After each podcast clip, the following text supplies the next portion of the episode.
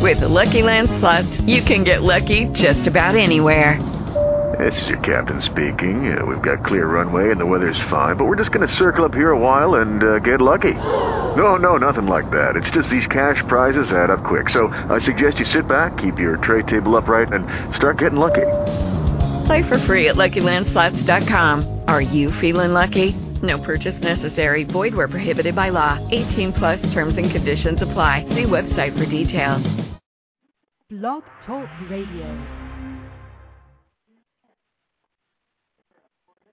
This is Cale Brown. Now, I didn't play a doctor on TV, but I will prescribe Brandon's Buzz for absolutely anybody who wants to know what's really going on. Hey guys, this is Brett Claywell from One Life to Live, and you're listening to Brandon's Buzz. This is Taylor Dayne, and you are listening to the one and only Brandon Buzz. Hi, this is Lynn Herring on Brandon's Buzz. It's the great entertainment talk show on now. Brandon, I love you. Thanks for having me. This is Linda Dano. I'm on Brandon's Buzz, and I have to tell you, what a fun hour I just had. Ah, this is a great kid with a wonderful heart and soul. You listen every day. I know I will. Hey, hey, this is Nia Peeples, and you are checking out Brandon's Buzz right now. Hi, everyone. This is Eric Martin from the band Mr. Big. I'm live and kicking on Brandon's Buzz. Hi, this is Dave Romero, and you're going to love buzzing with Brandon's Buzz.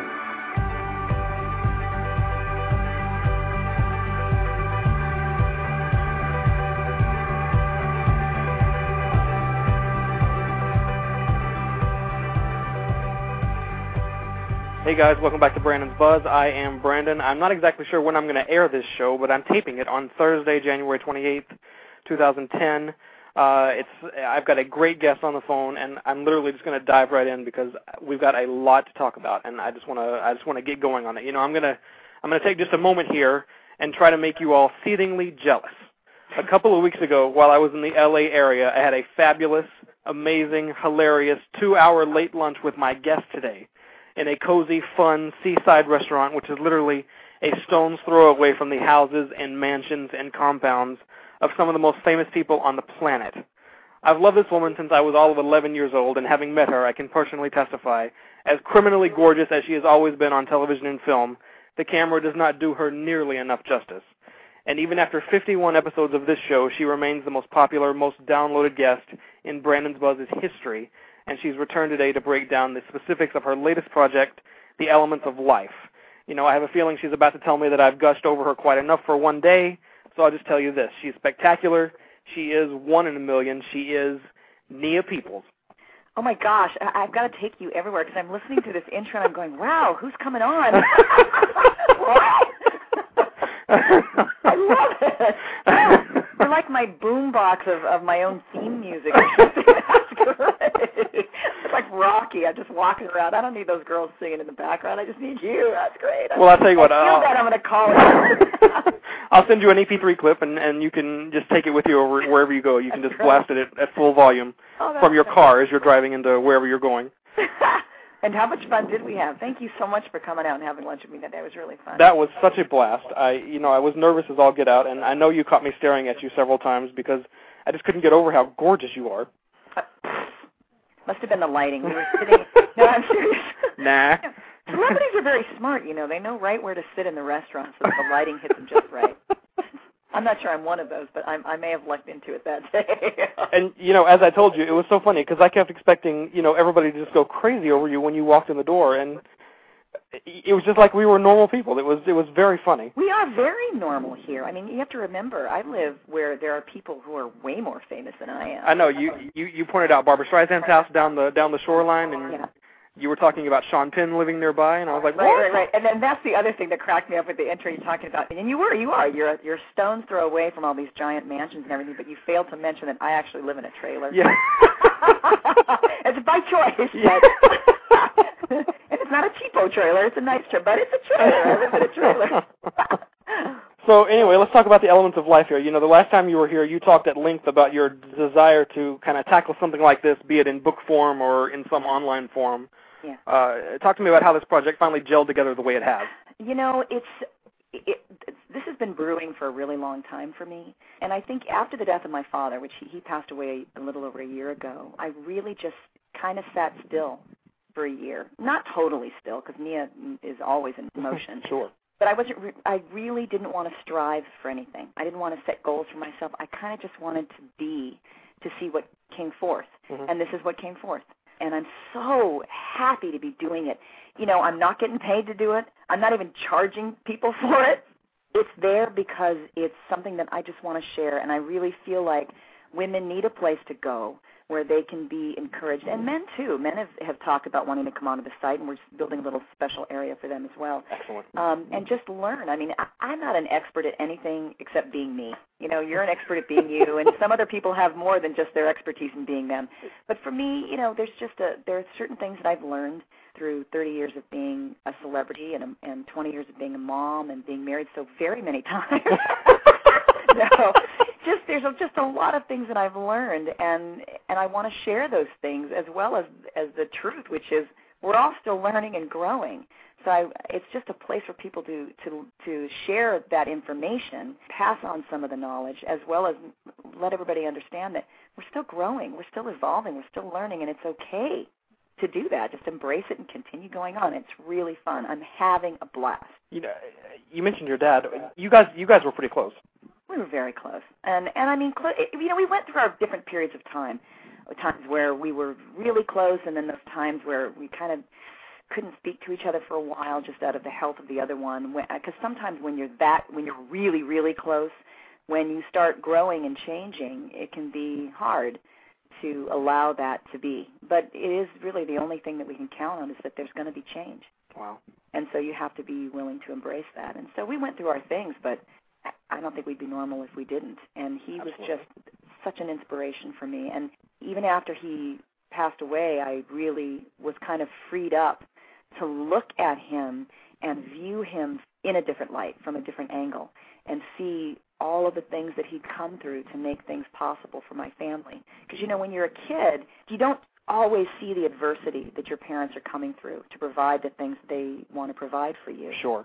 Um, and then, you know, as you have your kids, you go, oh, okay, now I can understand my mom a little better, and how we drove her crazy, and why she was like she was with these things, or, you know, you just you just gain more and more and more respect for people as you move in and grow into your own life. And and even in my dad's passing, I really looked back and continue to look back and go, wow, I didn't know the whole man that was. You know, my dad died five years. It'll be five years in April, and Mm. you know, there were ways in which we were remarkably similar, and then there were ways in which we were dramatically different. And Mhm. you know, uh, in dealing with my grief over over his loss, you know, I've I've learned quite a few things about myself and about the way I see the world, and I'm wondering if if you found the same to be true in dealing with your grief over over your father's loss. Well, you know, it's it was an interesting thing because um, I had different. I could identify different kinds of grief. Of course, there was the grief that he wasn't in my life anymore. He was the first man that ever loved me. You know, Sure. someone put it that way, and I went, "Wow." Um, never thought about it that way. But there was also the grief of his not being able to fulfill some of the things I felt like he really wanted to fulfill. That was actually even harder for me than losing him out of my life was knowing that he left this world before he could find a place of peace with certain things and a place of expression for some of his artwork and his talent that he really, really wanted to. And then grieving for my mother, who has been married to him for near 50 years. So th- there were absolutely different kinds of grief, but also what came, which was this was really interesting, and it happened to many of us in the family. And my dad was absolutely the head of all of our family. My mom and my dad both, my extended family, my cousins. They were the only solid couple in all of my family. So they were like the the surrogate parents to everyone. Wow. But what happened was we when that powerful of a force left the planet, we each were called to recognize our own powerful force that had been inspired by him. And we all, I really see many of my cousins and my sisters and I just kind of stepping up to the plate and going, "Wow, I am all of this now." And I don't know that uh, it's that it took his leaving to make that happen, but in his leaving, it did happen. We all really recognized, I am all of these things. I am all of this. Everything he taught me is here, and now I'm stepping up and I'm living it. Wow. Yeah. So it was. It's it's been a fascinating experience, to say the least. You know, you talk about him not being able to fulfill his artistic Yeah. expression in in any in any uh, uh, spectacular way. I guess. Did you ever have a conversation with him about the fact that you were able to? Yeah, oh, yeah, well, yeah, and it was an interesting. Those were inter. That's an interesting topic for my family because both my parents are very creative.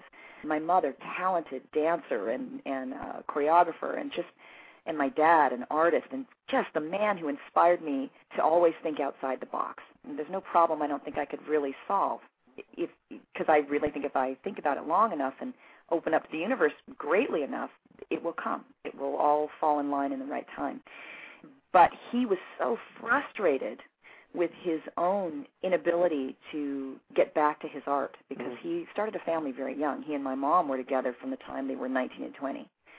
And so, I mean, my I'll never forget driving. This, this was like five years ago. Driving downtown, and my mom goes, "Oh, oh, oh, that's where your dad was working when you were born."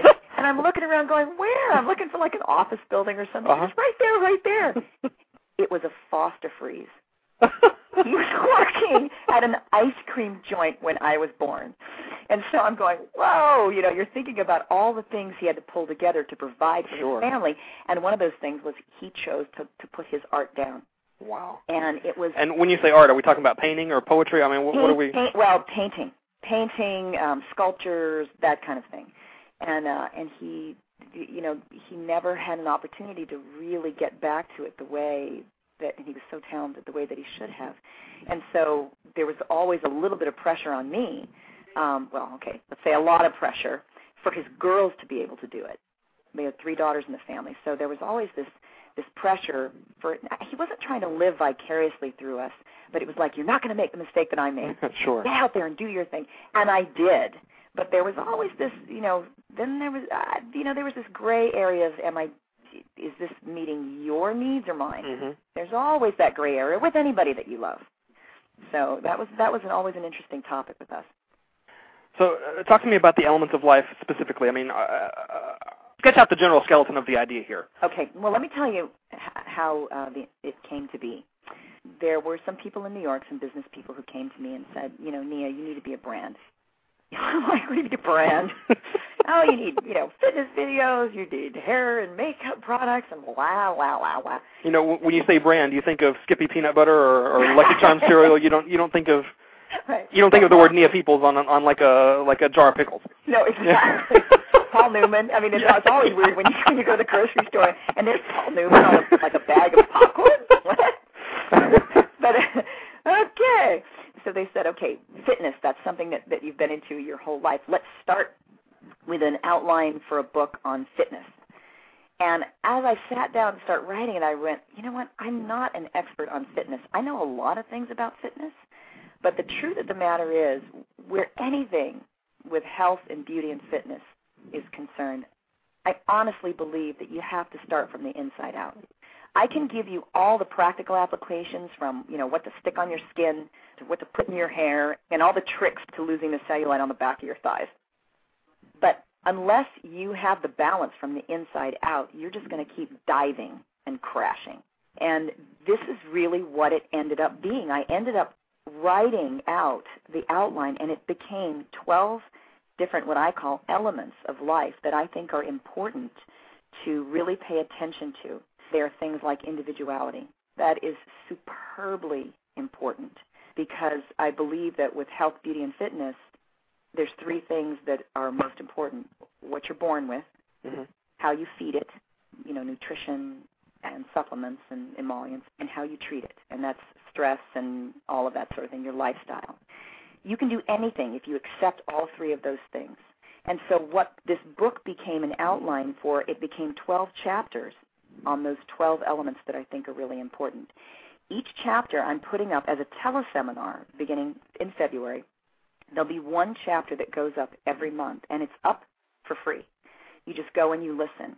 And what I do is I share certain anecdotes about, for instance, the first one is on individuality. I share anecdotes and quotes, and there are certain tricks that I've learned about um, how to bring that forward, certain games that I've played with myself, certain um, rules that I've set down for myself, and exercises. So there are exercises that I go through with the women, and then at the very end, I do what I call just my Cosmo thing, where I just give out flat, straightforward information. Look, girls, If you want to drop fat, you got to bump this up and drop that. You know, keys, little little things like that that are just very specific. I call them takeaways, where you know if you're looking for a certain thing um, where makeup is concerned, I'm going to tell you what works and what doesn't.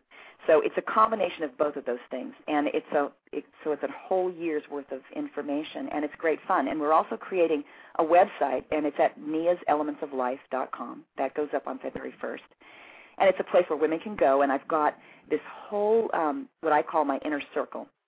My trainer is up on it. Um, one of the life coaches, a really good friend of mine, is up there.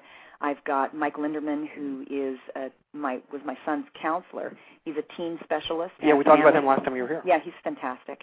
He's up there, and then I have my gaggle of girlfriends where you can actually write in and ask them specific questions. So you can go on to my trainers and you know little space up there in my inner circle and say, you know, I'm 50 pounds overweight. What can I do? Or you know, or I am uh, I have a, a, a limp on my left side and there's nothing I can do about that. So I can't run, I can't walk. What can I do? to get myself in in feeling better. You can ask them questions and they they will post the answers up on the website. There's all there's just a whole bunch of um of things up there for women to help each other and to learn. And so this is what the whole thing is about. I really want to inspire women to embrace who they are and to move forward from that because life is short. life is short. And if we go through it trying to pretend that we're supposed to be someone else or trying or expecting of ourselves. If I expected myself to be Angelina Jolie, I, I may as well go hang myself tomorrow. but I'm Nia, and no one can be a better Nia than Nia. But no one can be a better Brandon than Brandon. Sure. And that's my whole thing is, ladies, come on, toss those magazines aside, the ones that are telling you you need this, that, and the other.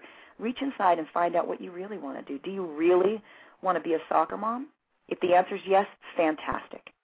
If the answer is no and you find yourself struggling because you're driving 50 miles a weekend to get your kids to and from soccer and it's destroying your home life, get rid of it. You know, so th- these are the things I, I really encourage women to ask themselves these questions so that they can have the lives that they deserve. Well, and let's face it. I mean, everybody has something wrong, and and it, or everybody has an issue to deal with. I mean, you know, it. Only one? well, yeah. Uh, well, yeah.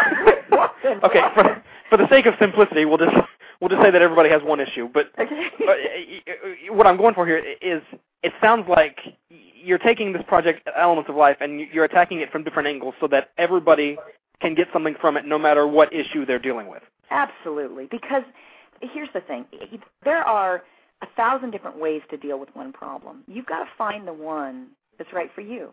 I can't possibly, no one can possibly give you the the exact right one for you and that's the only one that's going to work. There are so many options. This is really about women understanding that they have that power and that those options are out there. And it may take a little research, but they're going to find it. You know, and this is what it's about. You everybody can do it. Come on, let's all do it together and give yourselves a break. You know, know that because you haven't found it yet doesn't mean it's not out there. Let's just keep moving. It'll it'll drop in your lap at some point. Excellent. Yeah. So I'm very excited. Everybody go! Actually, you can go to niapeeples.org and sign up, which is great. Um, or you can wait until niaselementsoflife.com is up, which will be on February 1st, and go there and sign up. But it's free. It's wonderful. It's great. Well, I think it is. I guess Yeah. the jury's still out on that. Yeah, She says modestly. manipulate- Yeah. I, I know, right? Ha- I, it's great for me because I'm enjoying it, and the people that are working with me on it are having so much fun. So I I hope everybody joins in because I'm having a blast. And so, have you already have you already filmed and recorded everything that's gonna that's gonna go for for uh, the entire series, or are you gonna kind of play it by ear and watch how it develops? No, it's definitely going to happen. But I have recorded the month of February Okay. and um, and develop. You know, the website will continually be in development. You know, we, we're a work in progress always. So, based on the feedback that you get from the people viewing the, the is it going to be videos or audio? What is this? It's going to be a combination. The teleseminar itself is just audio. Okay. Okay, um, and what it is, is we put it up for free. You can listen to it as much as you want. And then after the month of February, the next one comes up. It goes into an archive. Then I ask you to pay for the for the archival stuff because someone's got to hold that and it's got to it's got to get paid for. So then I've got to record the next one. Well, probably in the next two weeks, I'll be recording the one for March, and then it will go on from there. Are people going to be able to to uh, kind of download this and play it on their iPods or their MP3 players, or is it are you going to have to be at your computer to to access all of this information? They'll be able. They will be able to do both. Um, once it goes into archive, they can download it. So that's how they take it on their iPod. I think it's going to be a good thing to listen to on your iPod, but at some point you're going to want to sit down because there's journal work that goes in, and, and I ask you to make lists of certain things and to ask yourself certain questions, and you've got to answer them. And if you want to do the work, you you got you got to sit down to write it. Wow. Everyone will submit their questions, and depending on how many there are, I mean, um, Lord knows, I've there there was an Ask Nia section on my website, and I thought, oh my gosh, if I answered all these questions, I wouldn't be able to do anything else. so we try to kind of pick the most common ones. Uh huh. Um, the, the most commonly a- asked questions, and then they post the answers to those as well as if there's if there's like one question that's asked that really speaks to the person they're asking. So, for instance, if um, with my gaggle of girlfriends, this is kind of a fun thing because moms sometimes or women in general will have a question that is just something kind of it, feels kind of inane. How do I get the spot out of my jeans? How do I get my kid to go to sleep at night? I have a newborn baby. You know, things like that.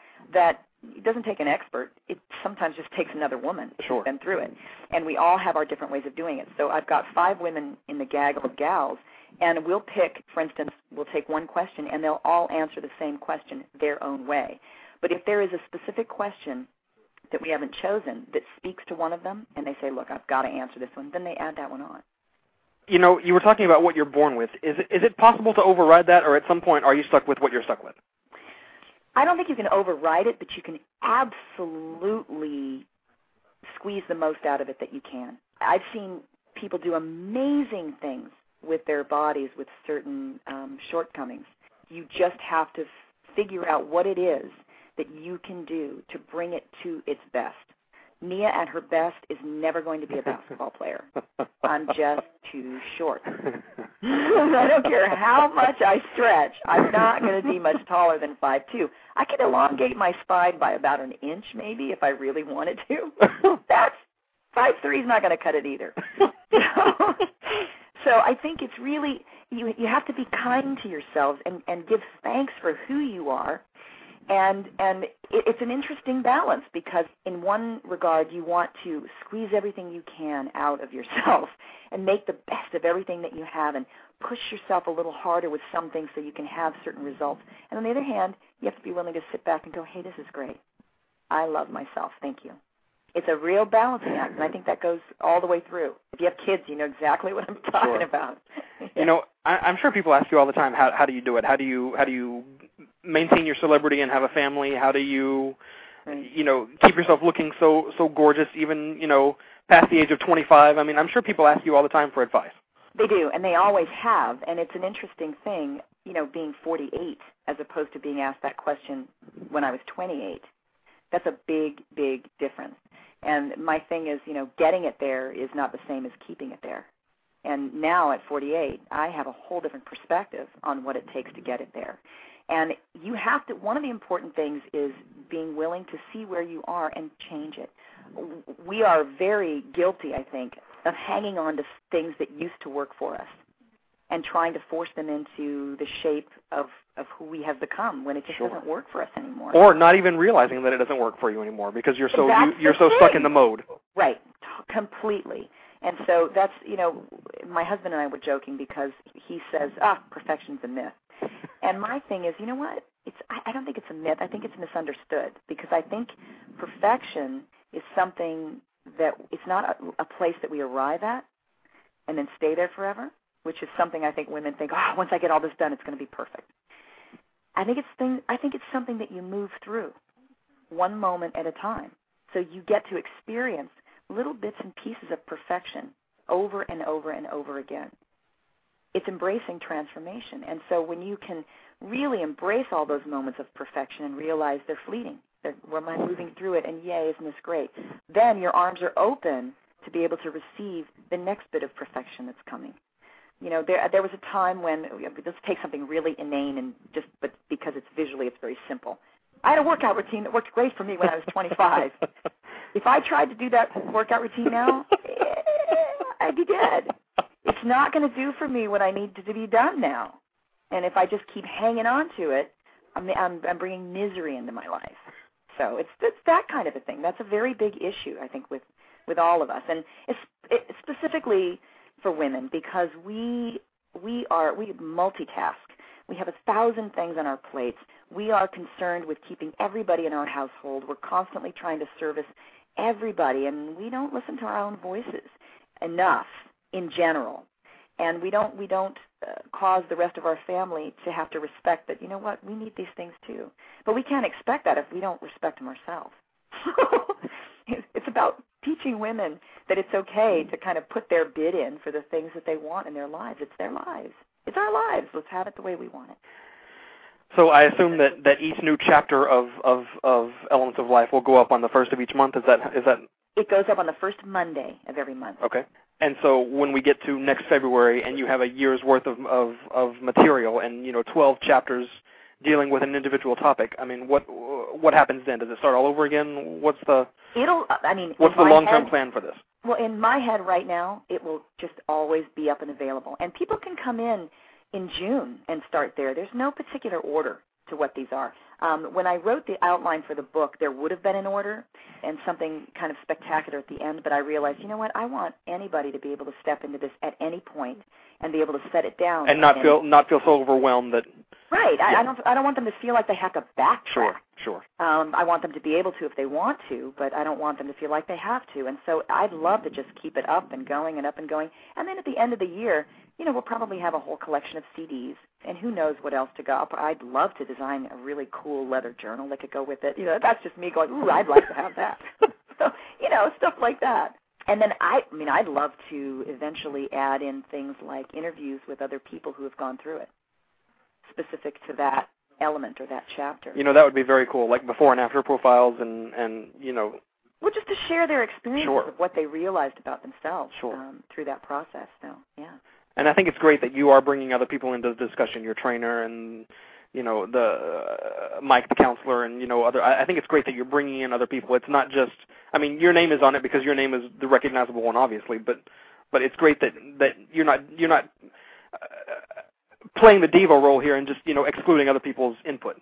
No, well, no, I can't. I can't live without other people's input, and I think that's, you know, I I can't be expected to do that. And believe me, that's one of the one of the difficult things of being a celebrity, is that people will come to you and ask you certain things, and and that's okay. But sometimes some people can put you in a place that you really just don't belong. You know, I'm a person just like you. I'm a, I'm a woman like every other woman. I love my children. I'm battling some of the same things that other women are. So I may be able to share some things that I know, but I got news for you. You got things that that I need to hear from you. And so including other people really was important to me. I ca- I can't I don't want anybody to think that I have answers for every I don't. And I want everybody to understand that they probably have some things that I need to hear as well. Sure. We have forums and everything up there. I have been in the public eye since I was 21. I have seen miles of Nia footage and examined at least yards of it. I've seen myself look tall and stunning, and I've seen myself look like an elf that was hit by a Mack truck. Somewhere in between lies the truth. You know, uh, living in the whirlwind that you did back in the day, where you literally went from one thing to the next thing to the next thing, jumping from TV shows to movies to you know albums and music videos. How long did it take you to find that magical somewhere in between, or are you still looking for it in some ways? Well, I I don't think that I think I, I don't think I ever found the magical in between. What I found was that the truth is kind of relative. it is. It's not always. It, it really isn't. What I mean, what is reality? And do I do I look good when I wake up in the morning? Do I look beautiful in this light or beautiful in that light? What what, What is what is beautiful for that matter? Exactly. It's it's in the eye of the beholder. But I really did learn because because believe me, I started off in the beginning just being such a perfectionist. Okay, I would go to, like on Fame. I would show up to the dailies, and the, what the dailies are is is you know you shoot all this footage and you shoot it and you shoot it before it's ever cut together. It's just in reels, and they they put it onto a tape, and then you go in and you watch the dailies. So it's just one take after the next after the next. It's not compiled in any order, at whatever whatsoever. And I would watch and see, okay, well, hmm, I've got to fix my hair that way. Well, hmm, that didn't that angle wasn't really. Well, you know, and I can only imagine that in something like in a, in a forum like Fame, where everybody was young and beautiful, I would imagine that there was a little bit of competition between in, inside of all of you. You know, because I mean, you're looking at these people, even though you're all friends, I'm sure, and and you know. No, we weren't all friends, but not just kidding. but I, I'm sure you know, looking around at at your compatriots there, I, I'm sure that that some part of you thought, well, I have to I have to measure up here. Well, you know, I'm for me it was never I'm not like that. Um for me it was really about how can I be the best that I can be. So if I'm, you know, I look at, at the dailies and just on a visual stylistically I go, "Oh, okay. High-waisted stuff's not working for me." That's it's not it's it's about how can I present myself the best that I can present myself. And so there's a learning curve there. But after, you know, viewing all these different things over the years and I just realized there's only so much I can do. Um I'm in shape, but in this angle, you know what? I look kind of heavy. Well, are you in shape or are you heavy? I mean, what what is it? Yep. Well, it depends on how they shoot it. Yeah. There's so much. It's like, whoa, what is going on here? Even, you know, you see um some actresses or whatever, they'll have work done on their faces, and you know the reason they did it was so that that it's just it looks better, and yet you see it and you go, wow, Yikes. that yeah. looks bad, and Mhm. and well now what? You know, you might have been able to just move a light to make it look better Yeah. for the shot. The reality is, we look the way we we are who we are, and our faces are the way that they are. I look better in this light and not so good in that light. What am I going to do? I just want my face to be the best it can be. so, eh, take it or leave it. That's what it is. And you know what's funny about lighting is it doesn't matter whether you're a Hollywood actress or whether you're just you know Nope. uh, at a birthday party in a, in the park. I mean, you know, uh, lighting is everything in a picture.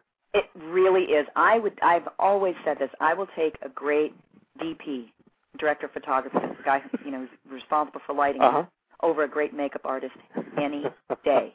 And one thing that I've learned about myself, and it might be for other people too, if you look at pictures of yourself outside, I look way better in the sunlight than I do in just random interior light. hmm You just notice things like that, and I've had to look at myself an awful lot. lighting is everything. And that's actually one of the things I talk about in, in one of the, the you know the takeaway segments of one of the chapters is when you put your makeup on, gals, don't just sit where you're sitting.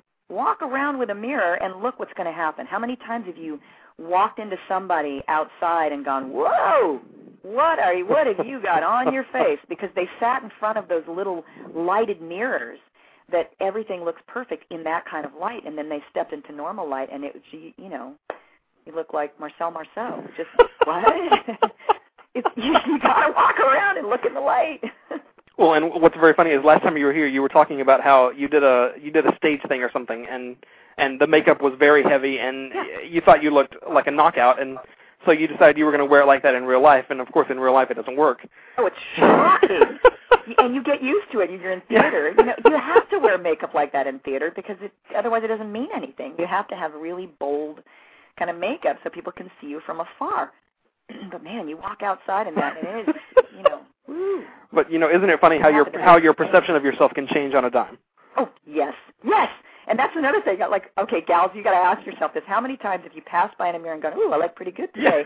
Five minutes later, you, You walk bet. by another mirror and you go, "Oh my gosh, it's Mark, it's hideous." Within a span of five minutes, it's ridiculous. So having having plotted this out a little bit, do you have a do you have a favorite chapter, or do you have a a particular topic that you're interested that you're very excited about diving into? Right now, I have to say, because I have recorded the first one, the first one is my favorite. Um, the other ones have been written out as an outline, but once I dive into actually recording it, it becomes so much more alive to me. So the individuality is really, right now, it's my absolute favorite, and I, I really enjoyed doing that and uncovered more as I was recording it. I thought, wow, what about this? Wow, what about that? So uh, that is my, the first one is my favorite for now. The second one may be when I record that Sure. I.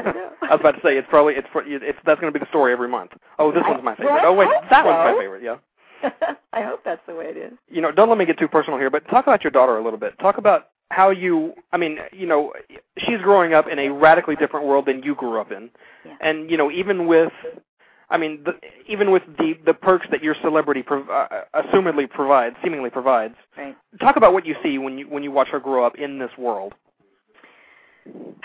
You know, uh, celebrity, you know, uh, I don't know if that provides perks um, because where it it can sometimes make it much easier for a child because they may get special attention in this way, or somebody might, you know, it's like with my son. He grew up sitting in the director's chair. Well, you know what? He lost. He he failed to learn the lesson that you have to work your ass off to get your butt in that seat. Exactly. You had no right to sit in that seat. The lessons that that that when when things are made too easy for them, and it doesn't have to just be with celebrity. I see it a lot because I live in a place where people have a lot of money. Uh, sure. We we really are passing up opportunities to strengthen our children by allowing them to walk through the fires. And it's a tough thing. You know, when you have to, then then they have to. And then they get through it and they're better for it and they're stronger. But when you can make it easier for them, we always do. Why can't we just not make it easier for them and let them have those lessons? And I say we because I'm just as guilty of it. You know, my husband and I get into words about this over and over again because I'll say, you know, I'll, like for instance, I'll be her advocate with a teacher where I think a teacher is she's dealing with a teacher right now who is incredibly disorganized. So she'll lose papers and you know Sienna will get F's on things. Oh my God! I know she's like an A student. I'm going, how? Uh, excuse me. so now you've got the kid going, Mom, I turned that in, and you're saying, well, the teacher said you didn't. Yeah. What is really happening? I'm not sitting in there, and I'm trying to. I have to finesse my way to really try to figure out what's going on. But then I start realizing, wait, the teacher has lost her mind, and my husband, of course, is going. Oh, wait, hey, somebody in that class must be getting an A. Sienna, if anybody can, you can. I'm like, no, you're ruining my life because I'm the one who has to do the homework with her. And if I'm having to redo it with her, I don't mean I'm doing it, but I mean, you know, you stand over Uh-huh. them and you let them ask you the questions and you do all that. It's making my life miserable. and so it's a real it's a real balancing act to um and it's a challenge not to take all of the trials and tribulations away from them so they can have a happy-go-lucky lucky, um, skip through their childhood. You have to allow them to learn to function in the world, Sure. and that means dealing with teachers who are disorganized. So, you know, you see those things happening, and the tendency is to jump in and fix it for them. You really, you know, shy of of, of them really physically hurting themselves, you kind of gotta let them walk their way through it. And having said all that, are you are you more or less satisfied with with the way things are are are progressing on that front? I mean, are you are you happy with with the with the child that you've created? You know what? Here's the thing. So much of who she is, she already was.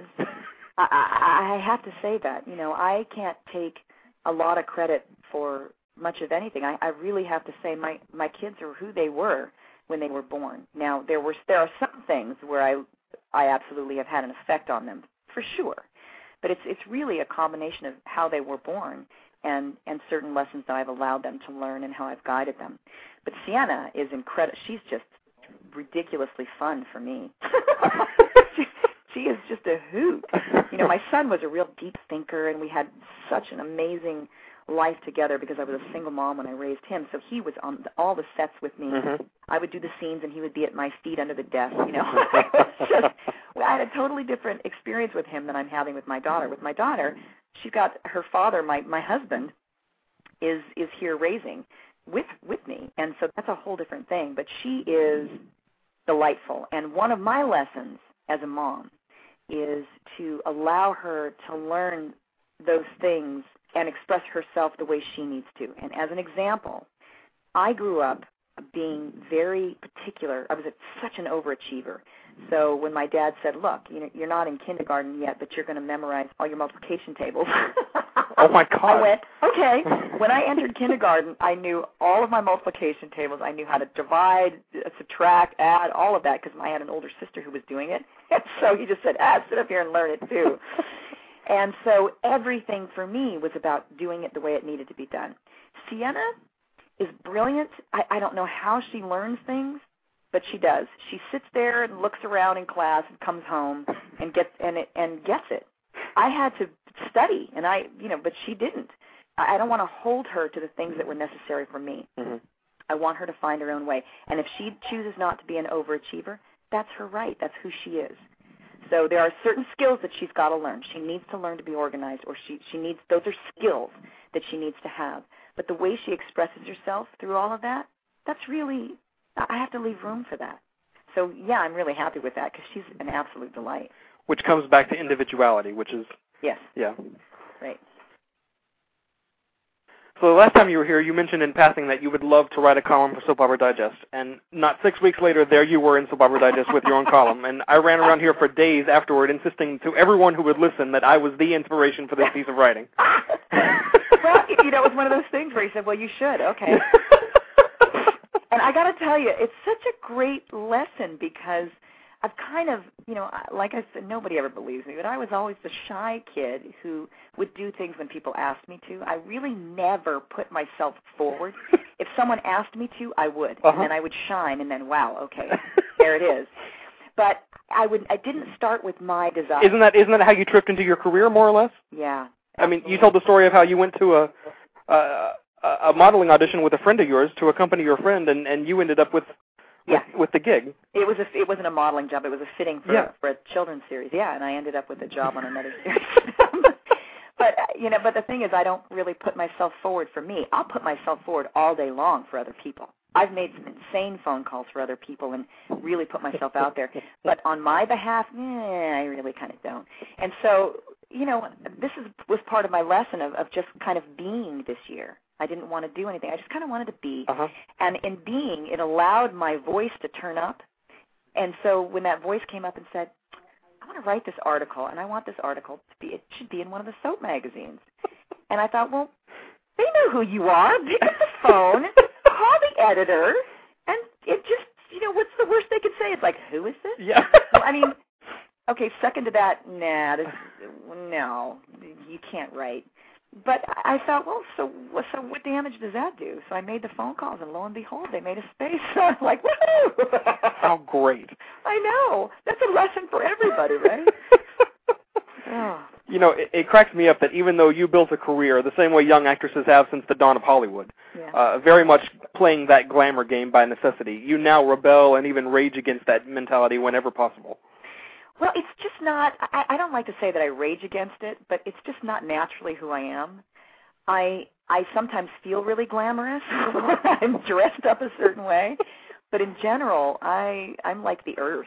I'm like the leaves on the trees. I just I'm sort of glamorous in my own way, but not in the way Hollywood terms it.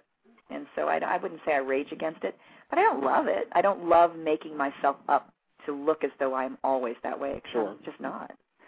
Even though you remain staggeringly beautiful, and you know, I'm not telling tales out of school here. I sat across a restaurant table from you two weeks ago, and I couldn't take my eyes off you. You were so lighting, stunning. lighting, But lighting. you know, part of me wonders if because so much of your livelihood early on in your life literally uh, pivoted and hinged on you being flawlessly beautiful, if that's why you do rebel against the typical Hollywood image and game.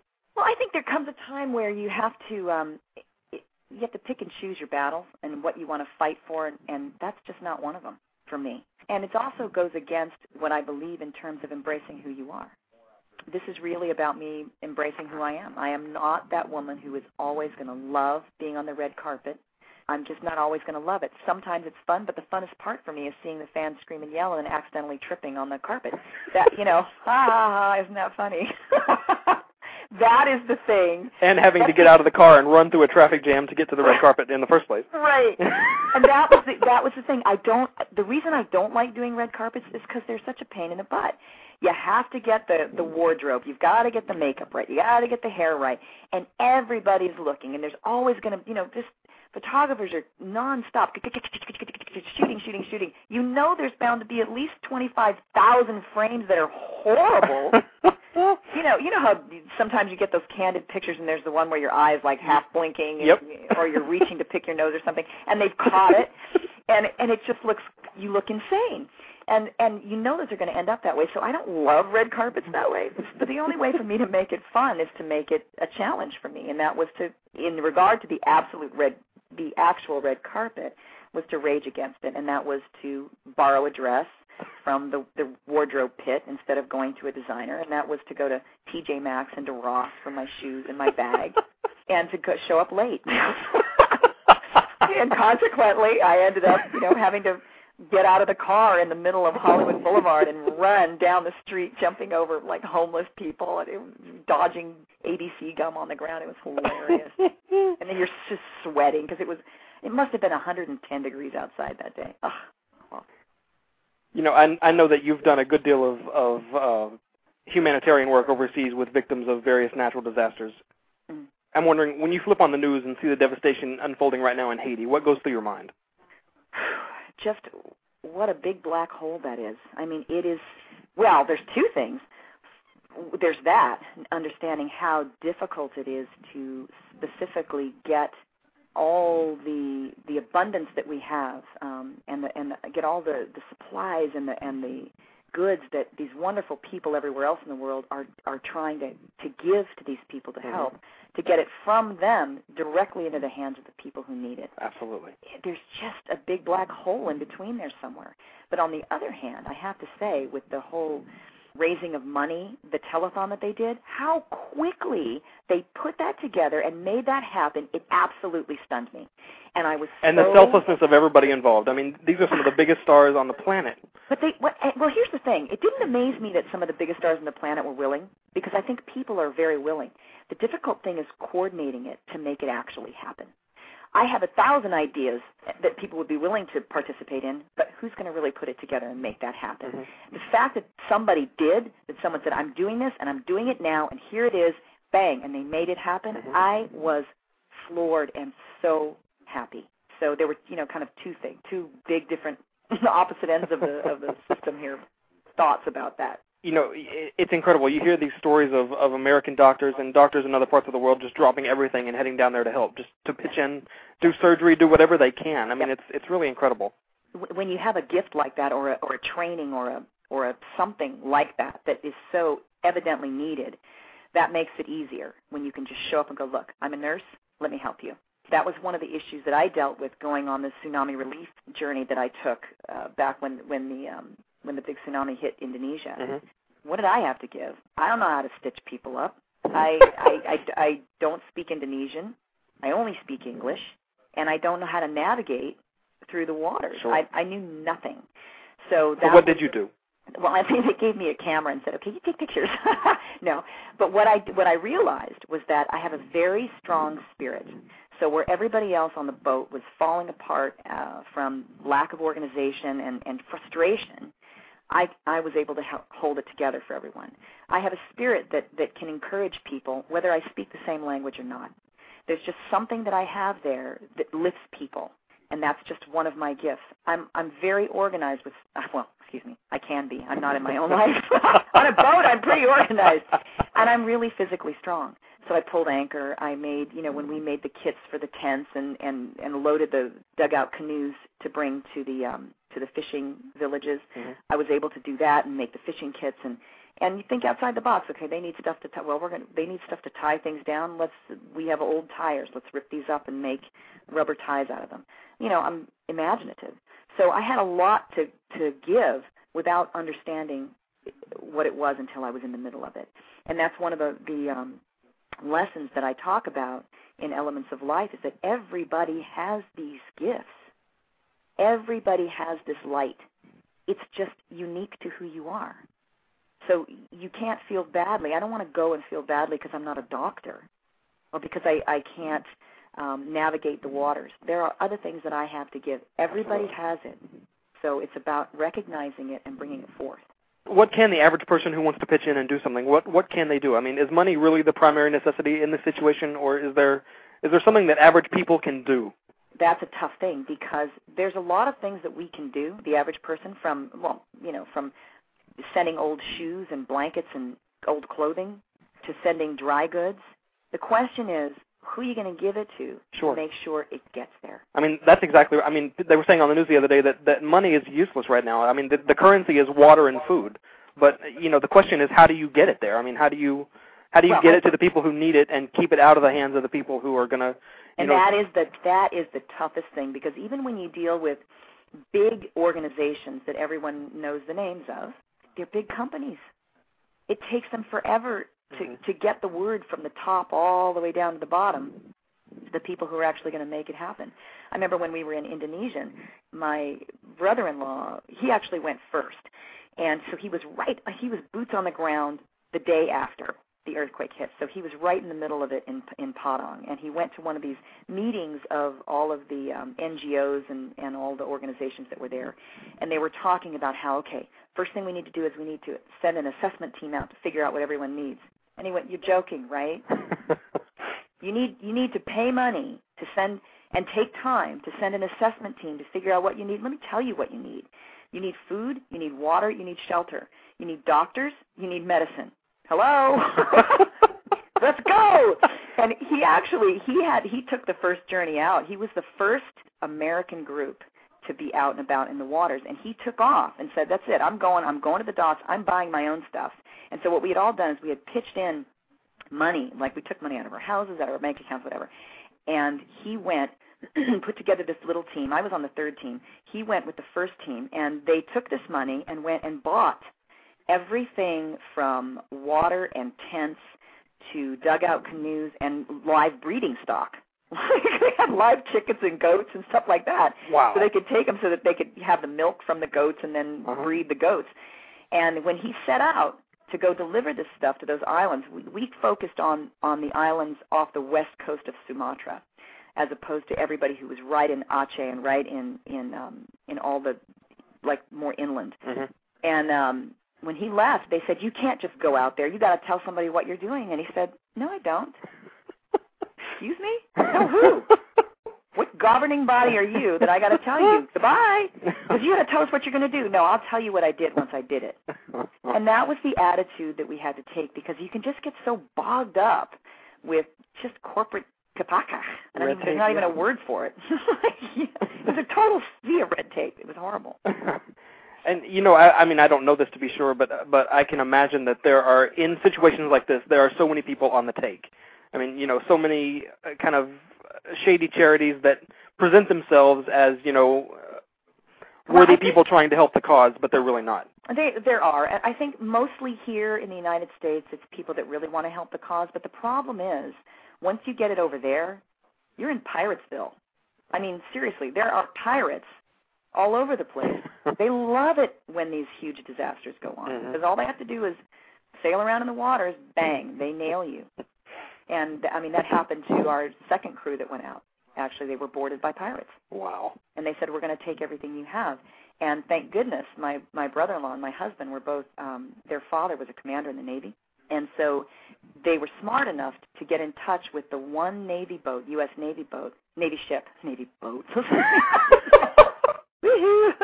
A navy ship that was just offshore and said look if anything goes wrong can we call you? And they said yes let us you know just keep us kind of aware of what area you're in and so when they boarded us my brother-in-law basically said, "Fine, you're welcome to board, but you should know that everything on here belongs to the U.S. Navy and its commander so and so on this ship, and let me get him online so that he knows you're taking it."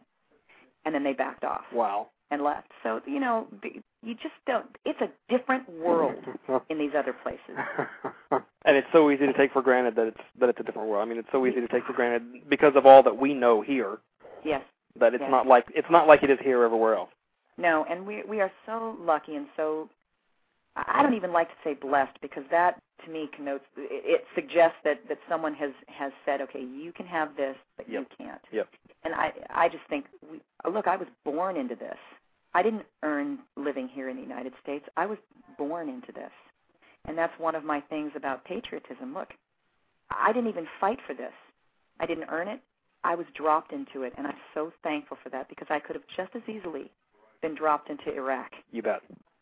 You know, th- this might sound kind of shallow, and and I'm sorry for that, but you know, because it's all heartbreaking, no question about it. But you know, seeing the pictures of that gorgeous presidential palace now standing in total ruins is just stunning to me. I mean, you know, part of you thinks that uh, who gives a damn about a building when hundreds of thousands of people are homeless and hungry? But you know, I imagine how we would feel seeing the White House in ruins, or the Statue of Liberty, or any one of our national landmarks. It would just be heart wrenching. I, I could I could only imagine. Well, because of what it represents. Uh, But really, that is all it represents. It's just it's just a representation of something. In function, did it did it really need to be that that decorative? Sure. I don't know. Yeah, but that is it's tough to look at that because of what it represents. You know, but even that cannot. It just reminds you that all the wealth and all the the greatest minds in that country couldn't keep this from happening. Oh, on to happier topics then. Any news on the Teen Whisper? Yes, actually. Oh gosh, the last two days have just been insane for me. Excuse me. Um, just last night I was on a conference call, and we are now going to be doing it on CMT. Okay. The Um, the country music channel. The Country Music Channel. Excellent. Which is interesting, but they absolutely love this show. We are going into casting in the next couple of weeks, and the schedule says that we're going to be shooting it the beginning of March, which is really fast. So, So this that, is a definite go. uh, well, I never say definite because I've been in the middle of shooting things and people can come pull the plug then. So all I'm going to tell you is that as of now, we're in a creative meeting with CMT next Wednesday, and we're beginning the the casting process now. In fact, if there's anyone in the LA area that has troubled teens and has a family that is um, that needs some counseling and is willing to take five days and go live on a ranch with this counselor and be put through some intense program to help clean up the communication within their family and just get because the whole teen thing can be really really hard then you should contact me. Send a message to the administrator on niapeeples.org but you have got to be in the la area And so you're gonna you're gonna tackle say one family a week, or or what are we no no it's going to be terms two families a week and right now all we're doing is we're doing a special and if the special does well then it will go to series Gotcha. So we're working out right now. It's really about working out the kinks of how the show really works. So you've got to figure out how the program really works, which we've already the program already works. We've never done it on a ranch. So we've got to figure out how the program works on a ranch, and we've got to figure out what the show actually is, how you shoot it, how you cut it together, what the beats are, that kind of thing. So that's what we're in the middle of now. Because as you were saying last time, I mean, in in reality, what he does takes months. I mean, he works with kids over over a period of months. Oh, he does with the kids. But I will tell you this: having gone through this with my son already, there were programs that I had to go through called seminars, and they one was three days long, one was four days long. They are so intense, and they jump you ahead. I made more progress in terms of understanding what my own buttons were, what my own self-limiting beliefs were, as well as gaining the tools to overcome them and gaining the tools for communicating better with everyone in my family within three days. It's so intense that it's amazing. So this is what we're going to be doing. It's a very intense process. So I would imagine that this is going to be a pretty a pretty wrenching television experience. I mean, I can I guess you know see. that's what we're hoping. I mean, you know, asking people to confront uh, some pretty dark demons on on national television. That's a Yep, but I will say that it's so worth it. What I've gained, I mean, coming out of those seminars, everyone in my family except my daughter went because she was just too young. My son Christopher went uh, when he was 17. My husband went, and I went. And I think every family should go through this. You know, especially once you get a teenager because teens. Oh yeah, I know, right? Blah. They're changing, they're growing, they're in between being a kid and being an adult. And at some point, both the parents and the kids, the teen, need to understand that their life is largely in their hands. The choices they make are affecting their lives more than eh, you know than how they were raised even that they have their choices right now to make what what choices are you going to make and that's the thing that they have to be accountable for their decisions because it's they're the ones who are going to pay the price and that's a big big lesson so i these things are were phenomenal and i wish everybody would go through them well. When this hits the air, I'm going to drag you back here to talk about it more because. It, I mean, it just it sounds fascinating the whole program, and and I mean this guy Mike, he sounds like a just a very I don't know very charming, very fascinating man. he is so down to earth and just has a gift. My, I mean, Mike is a rancher. He's also a licensed therapist, Mm-hmm. but I mean, he raises cattle and does all that in in Trout Creek, Montana. But he just has this way about him that is very to the point, and he cannot be. You can't lay a line of BS on him, and and it's going to wash over. I mean, my son went through probably five therapists just because I felt like he had these things inside him that he wasn't he was battling and he wasn't really talking to anybody about them. Mm-hmm. And my son is so smart. He took all the Rorschach tests and all that stuff and he worked those counselors up one side and down the other. They had no idea what hit them. he was really, really smart. He gave them everything they wanted. Mike was the only guy just immediately in the first day just to go, cut the crap. I see right through that. Wow. And he just has a gift. So we're lucky that we've got him um, and can hopefully we'll be able to share him with the entire nation Wow. on a regular basis. Yeah. Is he excited? He's exhausted. We've been going through this. Oh, this is so Hollywood land, let me tell you. Two years it's taken. To get this thing done. People said yes a year ago. We've had nothing but yeses the whole way, but it's taken two years to get it to this point. And Mike and I were just we were on the phone last week going, well, you know, I guess we'll see what happens. And oh, I don't know. And then all of a sudden, bang, we need a ca- casting call for tomorrow night. I'm going casting. Casting's the last thing that happens. Where did a deal get finalized somewhere that nobody told me about? There's a schedule already. I'm sure in some ways the process is entirely antithetical to everything he believes in. yes, absolutely. He's like, what is going on with this Hollywood thing? you know, news broke several weeks ago that you were also doing a pilot for ABC Family called uh, Pretty Little Liars. What can you tell us about that? It's basically Desperate Housewives for teenagers. That says a lot. Damn sure does. It's very, very well written, kind of racy, I think, but very well written. It's basically about these five teenage girls who were best friends um, when they were 13.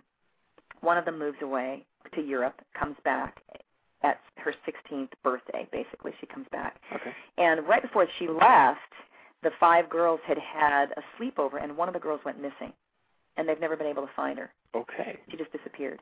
So the whole thing centers on these girls What getting happened? to know each other again, and they don't know what happened to their friend. Um, and somebody, uh, each girl has various. They all have their little secrets, Okay. their little private lives, and somebody begins texting them. Uh, one will get a text message, one will get an email, one will get uh, just a note written in her locker that says that that says something to the effect of "I know what's been going on," and they'll mention something that proves that they do. And then she leaves. She signs it with the letter A, meaning Allison. That's the girl who who was missing. Okay. So they're going, how could anybody A know that I, that this is going on, Uh-huh. and B is it this person? So it brings all the girls back together again. I have no idea where it's going from here. I'm like, I'm hanging on the edge. I'm sitting on the edge of my seat, going, where's this going to go? Because I haven't seen any scripts forward from here. But there's a whole series of books called Pretty Little Liars that are very successful, and that's what it's based on. So I suppose if I went and picked up the books, I'd figure it out. I just, I guess I just wasn't that dedicated. But this is definitely going to series. Well, it's got a 10 show pickup. That was the announcement last night. And here's the funny thing again, this is so very Hollywood. I got home last night from a meeting about 10 o'clock at night and opened up my email, and there was this email from Kelly Larson of Soaps in Depth. And she said, Congratulations, Nia. This is great for you. I'm so excited. And it was the article that came out end of day yesterday making the announcement. And I thought, okay, I've not heard from my agent. Yeah. I've not heard from the producers. I heard from the gal at Soaps in Depth. and I just went, wow, okay. And I just, I, texted, I, I emailed her back and just said, this is kind of fun because I got to share it with her. That's what you get for living in a trailer. Is that what it is? I thought I was supposed to get better reception living in a tin box. you know, ABC Family has very quietly become one of the hottest things going in cable television. I mean, they they have been extremely smart in kind of identifying and catering to their particular niche, and they've done a dynamite job of of marketing themselves as the must-land destination for teen girls in much the same way that the WB did a generation ago. Yes, yes, that is what I'm understanding, and and it was. I, I've got to say, it was really nice working with Bob Levy. From the, these are the guys that also produced uh, Vampire Diaries Okay. and The Gossip Girl, Okay. and so they have this whole way of doing it. And and I'm t- I'm telling you, moving now that I've kind of moved into producing a little bit, I'm really on a different level of communicating with people. Um, when you step in as the star, as the celebrity, or as talent, as they call it, people kind of keep you over in the corner. They protect you from things, so you don't really know what's going on. They, you know, it seems glamorous, but really what it is is non-informative. So moving into the producer's end of it, I'm really um, able to communicate on different levels, and I'm, except for scheduling, obviously, with the teen whisperer. and this um, but sitting down with Bob, and he he sat down and, and he t- he told me how all this stuff came about. He said, "Look, we've got a whole new way of making these shows happen. We pitched the idea first to a book company. They say yes. They turn it into a series of books. series of books becomes a hit. Bam, you've got an automatic audience. Now we sell it to TV." Wow. And so it's just boom, boom, boom. They know what they're doing, and ABC Family knows that they know what they're doing, and so it's been such an easy thing. Because normally, here's what here's what you you got to understand. Normally, when you do a pilot, you do the pilot, and then they pay you extra money to hold you for a year while the network decides. Now, when they signed me to do this, they said your holding deal is only till February 15th. Oh wow, okay. And I went, what? and so, really, what that tells me is these people are in business with people at a different level, uh-huh. where they can say, look, we know that this is good. We want to order this from you, and we will. We know we have confidence enough in you and what you've already done, and we know enough about our own audience to be able to say yes or no immediately, as opposed to just, nah, well, maybe, because that's normally what they do. Well, I bet that's such a relief for you too. I mean, you know, last time you were here, you were talking about the Young and the Restless experience, and I don't want to dwell on that, but you know, one of the things you said was the most frustrating thing for you was that there was no communication between you and the higher ups, whoever they were, and uh, you know, I would imagine that that this kind of situation is much is is something of a, a, of a relief to you coming from that. Absolutely, because what they did, even creatively, they talked to me about. I mean, this and this. We're talking about two different things. You've got the communicating on the level of the producers, where you know business-wise what's going on. But just as an artist, as a as an actress, I've always been able to communicate with them creatively about mm-hmm. the character and about the show. And that's why Young and the Restless was so um, frustrating for me because there was no communication. With this, it's fantastic.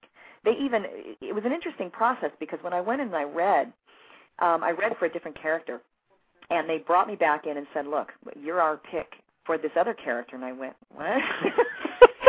and I and I looked at the other character, and she was so different. And I went in and I read, and I and then they were telling me that what they wanted from her was really opposite of what they had written.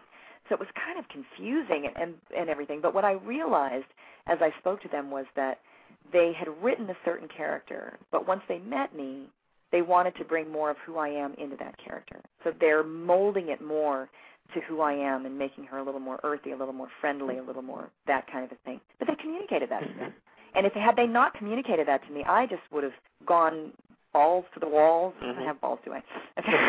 balls to the walls. You know, so the way that it was written. Yeah.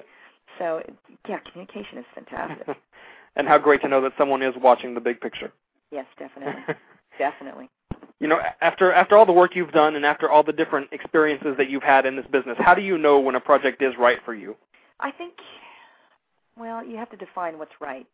Some people would say that being right for you means that it's going to get on the air because you need a job. for it's true. For some people, being right for you means it's a character that you can really open up there's a lot of different definitions of being right for you. You know, what's right for you in your lifetime right now? Well, sure. More than that character being right for me as the character, because I don't think they've fully developed her. It's right for me in my life. And the reason it's right for me in my life is that I've been signed as a regular character to a show that is not going to require very much of me time-wise because the show is about the five teenagers. Mm-hmm. I'm one of their moms. And so I may have to work a day or two every other week, and yet it's going to be a good show. It's well written. So what I do have to do, I'll get to sink my teeth into something. Excellent. And it'll leave space for me to do the elements of life thing and the teen whisperer and all these other things I've sure. got going on. So it's perfect for me right now.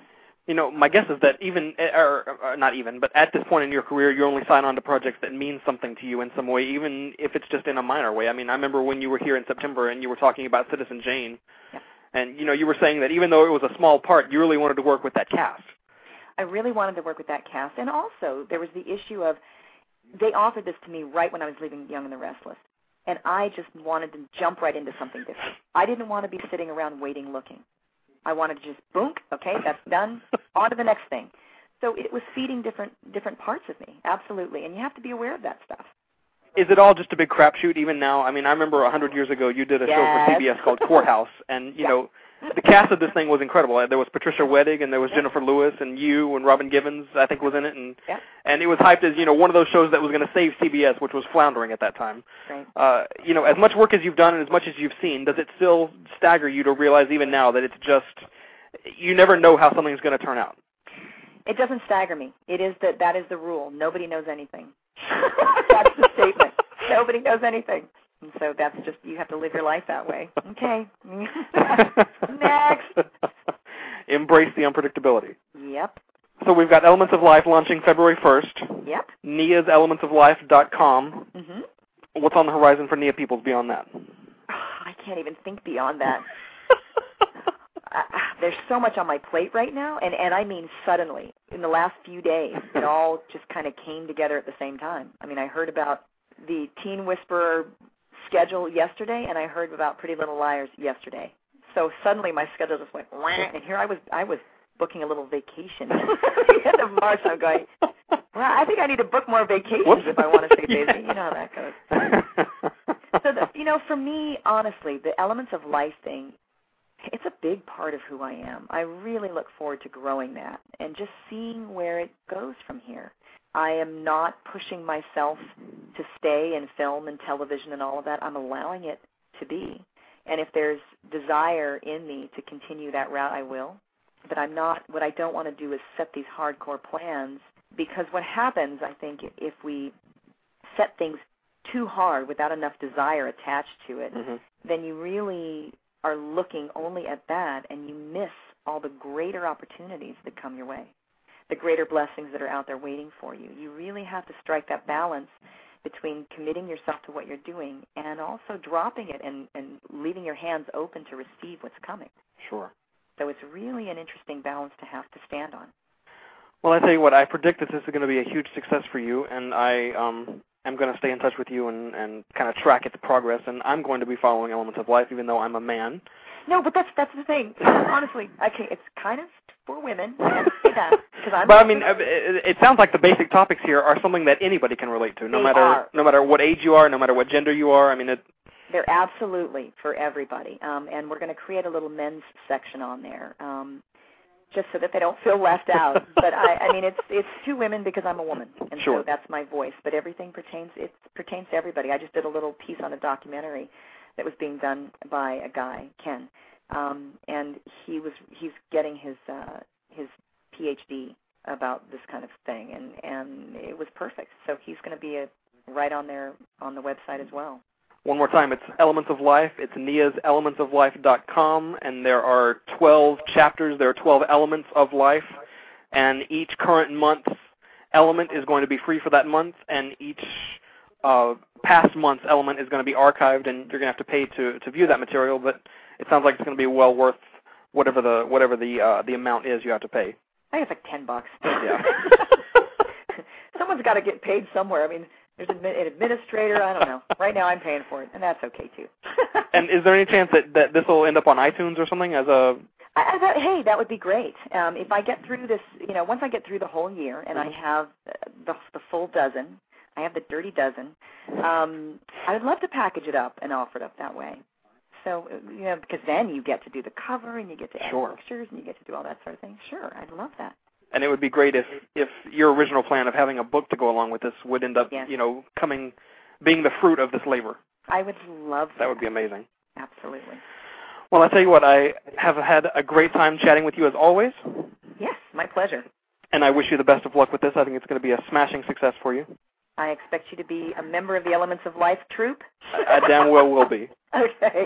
Thanks for having me on, Brandon. thank you so much for coming back Okay, take care. the phenomenal Nia Peeples, everybody on Brandon's Buzz. Brandon's Buzz in the can. Let me tell you quickly how you can find Brandon's Buzz. If you're listening, you already know, but in case you don't, home base for Brandon's Buzz is blogtalkradio.com slash Brandon's Buzz. Uh, from there, you can listen to the show. You can download old shows. You can uh, uh, send emails, leave comments. You can see what's been on the show, what is on the show, what's coming on the show. It's mission control for Brandon's Buzz. Again, it's blogtalkradio.com slash Brandon's Buzz. You can also find me at my blog, brandonsbuzz.com. There, at the top of any page on brandonsbuzz.com, is a blue radio button that says, or is a blue button that says radio. Uh, you click on that. That takes you to a full radio archive of all of my past episodes. This is episode number 52. This one and all previous 51 will be available in the radio archive at brandonsbuzz.com. Uh, you can also find me on iTunes. I'm on iTunes right next to Nia Peeples. Just click uh, type Brandon's Buzz in the iTunes Music Store search box. Click on my puzzle piece logo. Uh, uh, uh, from there, you can download individual old episodes as podcasts, and they're all there. Or you can subscribe to the show and have new episodes automatically download to your library the minute they're uploaded to the music store.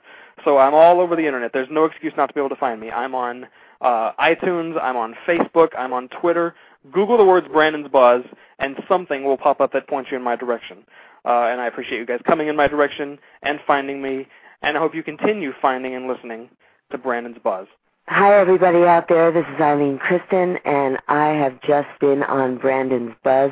This is a great show and a very sophisticated mind. So spread the word. Brandon's Buzz. This is Claire Massey from Tammy Show, and you're listening to Brandon's Buzz.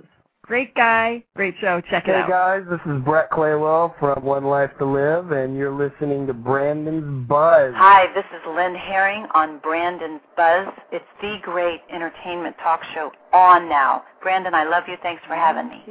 So if you feel that you just can't take it, and your world isn't what it seems, don't forget that life can be what you make it.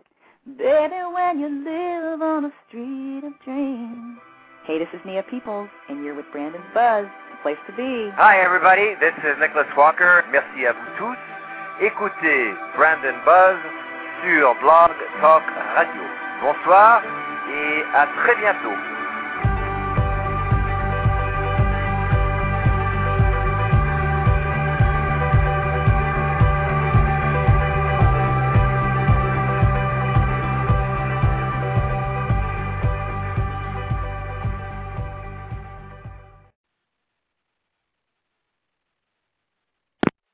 Hello, it is Ryan, and we could all use an extra bright spot in our day, couldn't we? Just to make up for things like sitting in traffic, doing the dishes, counting your steps, you know, all the mundane stuff. That is why I'm such a big fan of Chumba Casino. Chumba Casino has all your favorite social casino style games that you can play for free anytime, anywhere with daily bonuses.